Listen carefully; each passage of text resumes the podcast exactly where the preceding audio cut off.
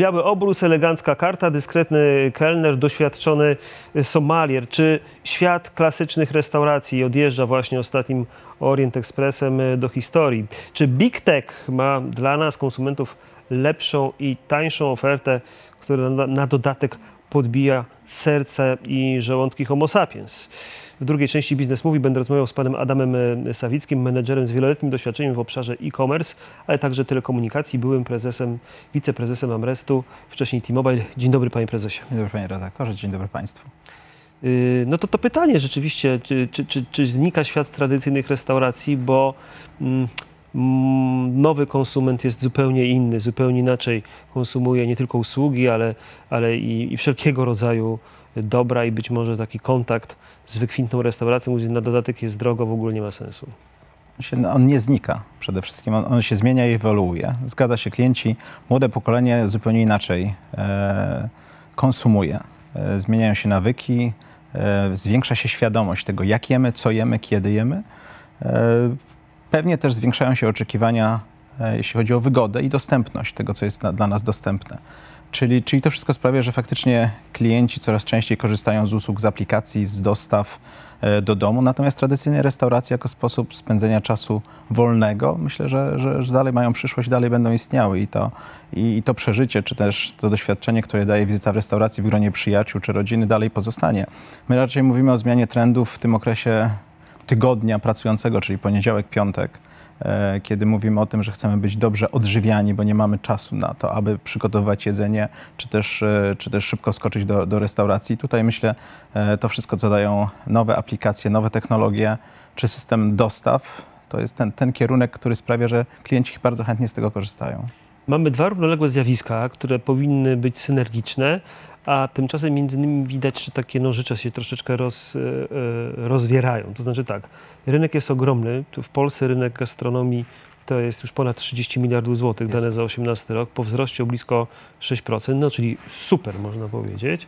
Y, ale są też dane, to Nielsen ma takie dane, które pokazują, że w tej branży właśnie, o której rozmawiamy, kulinarnej, e-commerce to jest zaledwie 5-6% wszystkich transakcji, choć szybko rośnie. Tak, to jest e, wzrost dwu, e, dwucyfrowy i to w zależności od kategorii jedzenia, o jakiej restauracji mówimy, ale to jest od, od 30 plus procent wzrost roz, rok do roku, jeśli chodzi o, o transakcje e-commerce'owe. Takie brandy duże jak, jak Amrestowy KFC, to jest dzisiaj w Polsce ponad 20% transakcji. To są transakcje cyfrowe, które są robione w Amrestie. E, także można powiedzieć, że Amrest i poprzez KFC jest największą online'ową restauracją w Polsce. A czy ten rynek polski, bo pewnie oglądają nas y, także takie osoby, które myślą, kto nie marzy, odejdę z korporacji, założę sobie knajpę, prawda? Bardzo trudny biznes, ale y, nie wysadzając nikogo z konia czy z siodła y, i, i nie pozbawiając marzeń, to jak według Pana wyglądają realia? Czy, czy, czy ten rynek jest już nasycony i jak się ma, myśli o czymś dużym, to można myśleć tylko w oparciu o internet, czy niekoniecznie? Myślę, że zasięg to jest to, co dają nowe technologie, czy też aplikacje, agregatorzy, czy też nazywanie platform, delivery platform, czyli platformy dostawowe, to jest to, to jest zasięg do, i dostęp do konsumenta. Myślę, podłączenie się do jednej z platform przyspiesza ten rozwój. Natomiast należy pamiętać, i pewnie to jest jakiś kompromis, i, i, i który trzeba podjąć, jakiś trade-off, jak to ładnie mówią Amerykanie, pomiędzy tym, żeby mieć część tą diningową, czyli tam, gdzie serwujemy jedzenie do stolików, a część, która ma być tylko przygotowana do dostaw. Należy pamiętać, że nie każdy rodzaj kuchni nadaje się dobrze do dostawy. E, więc tutaj ta jakość też jest ważna. Frytki są bardzo trudne w dostawie. Tradycyjnie w Polsce najwięcej dostaw dotyczyło pizzy. Stąd też Pizza Portal była pierwszą platformą tego typu. I dalej to jest ponad 80% wszystkich zamówień w Polsce są to pizze, bo pizza się bardzo dobrze transportuje. Grube ciasto, dużo soku, sosu pomidorowego sprawia, że, że temperatura łatwo utrzymać. Natomiast frytki bardzo szybko nam, bardzo szybko nam e, tracą swoją temperaturę i to nie, jest to, to, to nie jest to doznanie kulinarne, jakiego byśmy oczekiwali. Więc są kategorie e, kulinarne, które są łatwe i dobre i przyjazne w dostawie, chociażby sushi, burgery. To jest najszybciej rosnąca, jedna z najszybciej rosnących kategorii, szczególnie te, te lepsze burgery, czyli te kategorie premium. E, I, i, I, także nie należy, myślę, wszystkiego, wszystkiego bardzo, zbytnio generalizować. te, te, różne, różne rodzaje kuchni, różne rodzaje grup odbiorców, klientów sprawiają, że, że jest różna dynamika rozwoju tych, tych marek, również, również rodzajów jedzenia i kart. Y, ciekawe bardzo, bo powiedział Pan, że warto jest myśleć o skali, nawet jeśli zaczyna się ten biznes. Czyli gdyby Pan miał, e, hipotetyczna czysto sytuacja, e, albo doradzał komuś, słuchaj, otwieram otwierasz biznes, zakładasz y, pizzerię u siebie, u siebie na jakimś lokalnym rynku średniej wielkości miasta, pomyśl, czy się nie wpiąć do Uber Eatsa, pomyśl, czy się nie wpiąć do Pyszne.pl, czy iluś tam innych y, platform? Przede wszystkim no, od początku stwierdził, czy moje, e, moje warunki lokalowe pozwalają mi obsłużyć zarówno klientów, którzy będą przychodzić po odbiór, zarówno tych siedzących w restauracji, jak i kurierów. Bo dzisiaj, ponieważ tradycyjnie restauracje nie przewidywano, projektując restaurację, że będzie to tak duża część będzie, będą, będzie jednak e, e, kierowana dostawami. E, więc widzimy kolejki kurierów z plecakami Uber Eats czy, czy, czy Pyszne, czy jakiegokolwiek innego dostawcy, którzy przechodzą przez cały środek sali, gdzie podajemy klientów i czekają na odbiór. To, to nie wpływa na dobrą jakość. Także samo zaplanowanie restauracji, jak wygląda projekt restauracji, powinno być już zupełnie inny, gdzie jest ta część, która może być bezpośrednio e, przylegająca kuchni, gdzie można wydawać tym kurierom bez przeszkadzania e, e, naszym, naszym gościom siedzących w restauracji. To jest jedna bardzo ważna rzecz. A druga zaplanowanie, e, zaplanowanie wydajności kuchni dlatego że niejednokrotnie już w Warszawie zdarzyło mi się wejść do pizzerii i poprosić o pizzę w czasie lunchu i usłyszeć, że, że czas oczekiwania to jest ponad pół godziny, bo właśnie dostaliśmy zamówienie na 30 pizz na dostawę do jakiegoś biura. Czyli jeśli ktoś z Państwa y, myśli o tym biznesie, to, to warto posłuchać. Czyli, czyli recepta jest taka, platformy tak, od początku przewidzieć. przewidzieć, uwzględnić to nie tylko w biznesplanie, ale i w projektowaniu tak. z architektem samego projektu restauracji, przestrzeni restauracji. Cała logistyka musi w ten element e, podłączenia się do zewnętrznej platformy e, być pod to podporządkowana, do tego dopasowana. A czy to jest, jeśli to wszystkie warunki są spełnione, czy to poprawi moją marżę, czy nie? No bo sprzedaż, no tak, rozumiem, no ale marża, będę musiał się dzielić e, z tym operatorem tą marżą. Tak, aczkolwiek pewnie to wpłynie na moje, na, na rozłożenie kosztów tych, tych ruchomych, tak? Bo nie Jak, płacę za stolik, bo nie ten stolik jest stolik, wirtualny, tak? Czyli wy, wykorzystanie mojego aktywa, czyli kuchni.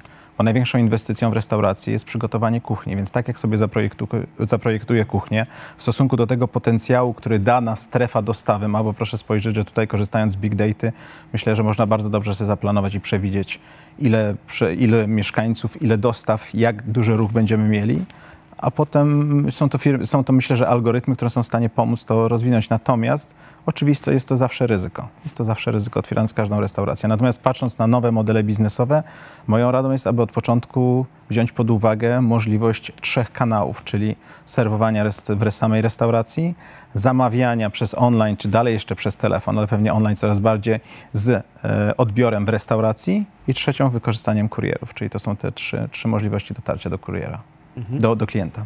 Mhm, mhm.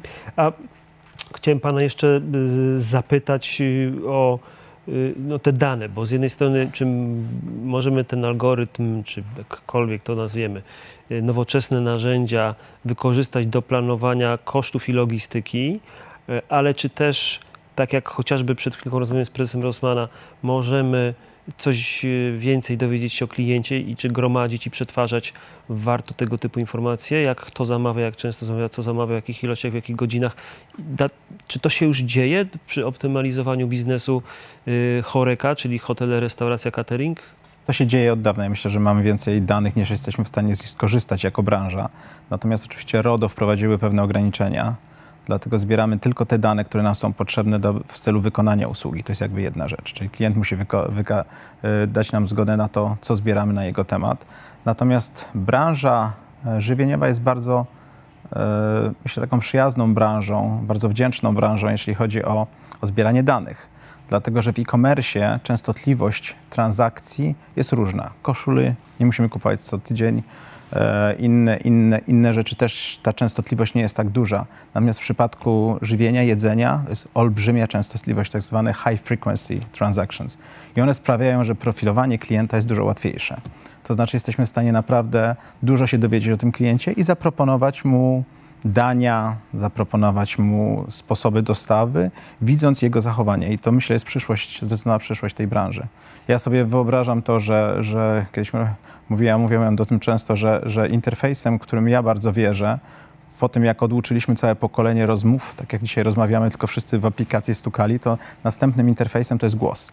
Czyli zakładam, że asystent głosowy czy, czy Google'a, czy Amazona, zapytany o jedzenie, powie do pana redaktora, panie redaktorze, na jaką ochotę ma, na, jaką, na jakie jedzenie ma pan ochotę? Powie pan, że e, hamburgera. On powie, no dobrze, ale wedle, wedle e, rekomendacji pańskiego lekarza, co widzimy, mamy dostęp za pańską zgodą e, do pańskich e, medycznych, medycznych wyników, tak, statystyk. Może pan tylko 2,5 tysiąca kalorii dziennie. Dzisiaj już zjadł pan 2000, zostaje 500 kalorii. Z tego możemy zaproponować wegetariańskiego burgera, który patrząc, gdzie dziś w tej chwili pan jest, w Warszawie, w okolicy są trzy restauracje, proponujemy tą i tą. Czyli cała propozycja i cała rekomendacja będzie wychodziła w oparciu o, da, o, dane, do której algorytm będzie miał dostęp, w tym przypadku komunikując się przez asystenta głosowego. Powiedziałbym kurka wodna, no ale dobrze. Y, y, a, a co się jeszcze zmieni? Na przykład wierzy Pan w to, że y, te sztuczne, sztuczna wołowina, to też jest przyszłość dla branży gastronomicznej, no bo to zaczynało się od 10 tysięcy dolarów za, za hamburgera, potem bardzo szybko zaczęło, wykładniczo zaczęło spadać, ale to dalej jest kilkadziesiąt dolarów za hamburgera. Tak, ale mówimy o tym hamburgerze, który jest z, z komórek macierzystych, czy o tym oparty na warzywach, czyli ten plant-based, którego mamy już dzisiaj dostęp do w Warszawie, tak, bodajże na Chorze jest burgerownia, która oferuje, tak, nie, nie robiąc reklamy. Um, on już jest dostępny, jest, jest po cenach bardzo przystępnych, porównywalnych do hamburgerów. Ja myślę o tym z komórek macierzystych. Ten z komórek macierzystych to jeszcze chwilę na pewno. Natomiast patrząc na wzrost konsumpcji e, mięsa na świecie, to co się dzieje w, w Chinach między innymi, E, czy też przede wszystkim, sprawia, że tak naprawdę my nie mamy wyjścia. Ponieważ dalsza hodowla, czy też wzrost skali hodowli bydła, już nie mówiąc o, o, o jakichś tam humanitarnych y, y, warunkach y, hodowli tego bydla, bydła, ale wszystkie efekty uboczne w postaci emisji Emisja metanu tak, sprawiają, że my tak naprawdę nie mamy wyjścia, my musimy znaleźć substytut, aby wyżywić ludzkość, nie niszcząc planety. Więc pytanie nie jest czy, tylko kiedy. Ale to będą dziesięciolecia czy lata? Ja myślę, że to będą lata. Patrząc na to, że jak bardzo sprytnie firma, e, firma Impossible Burger zaistniała w Stanach Zjednoczonych, że stwierdziła, że nie otwiera własnych sieci burgerowni, tylko podpisała umowy ze wszystkimi największymi świecie, sieciami burgerowymi, które oferują hamburgery i, i nagle wszędzie w Stanach można w menu dodano po prostu jedną pozycję, czyli Impossible Burger. To samo stanie się ze, ze sztuczną wołowiną. To, to jest, jestem przekonany. Impossible staje się possible. Pan Adam e, Sawicki był gościem programu Biznes Mówi. Panie prezesie, wielkie dzięki. Dziękuję bardzo, dziękuję Państwu.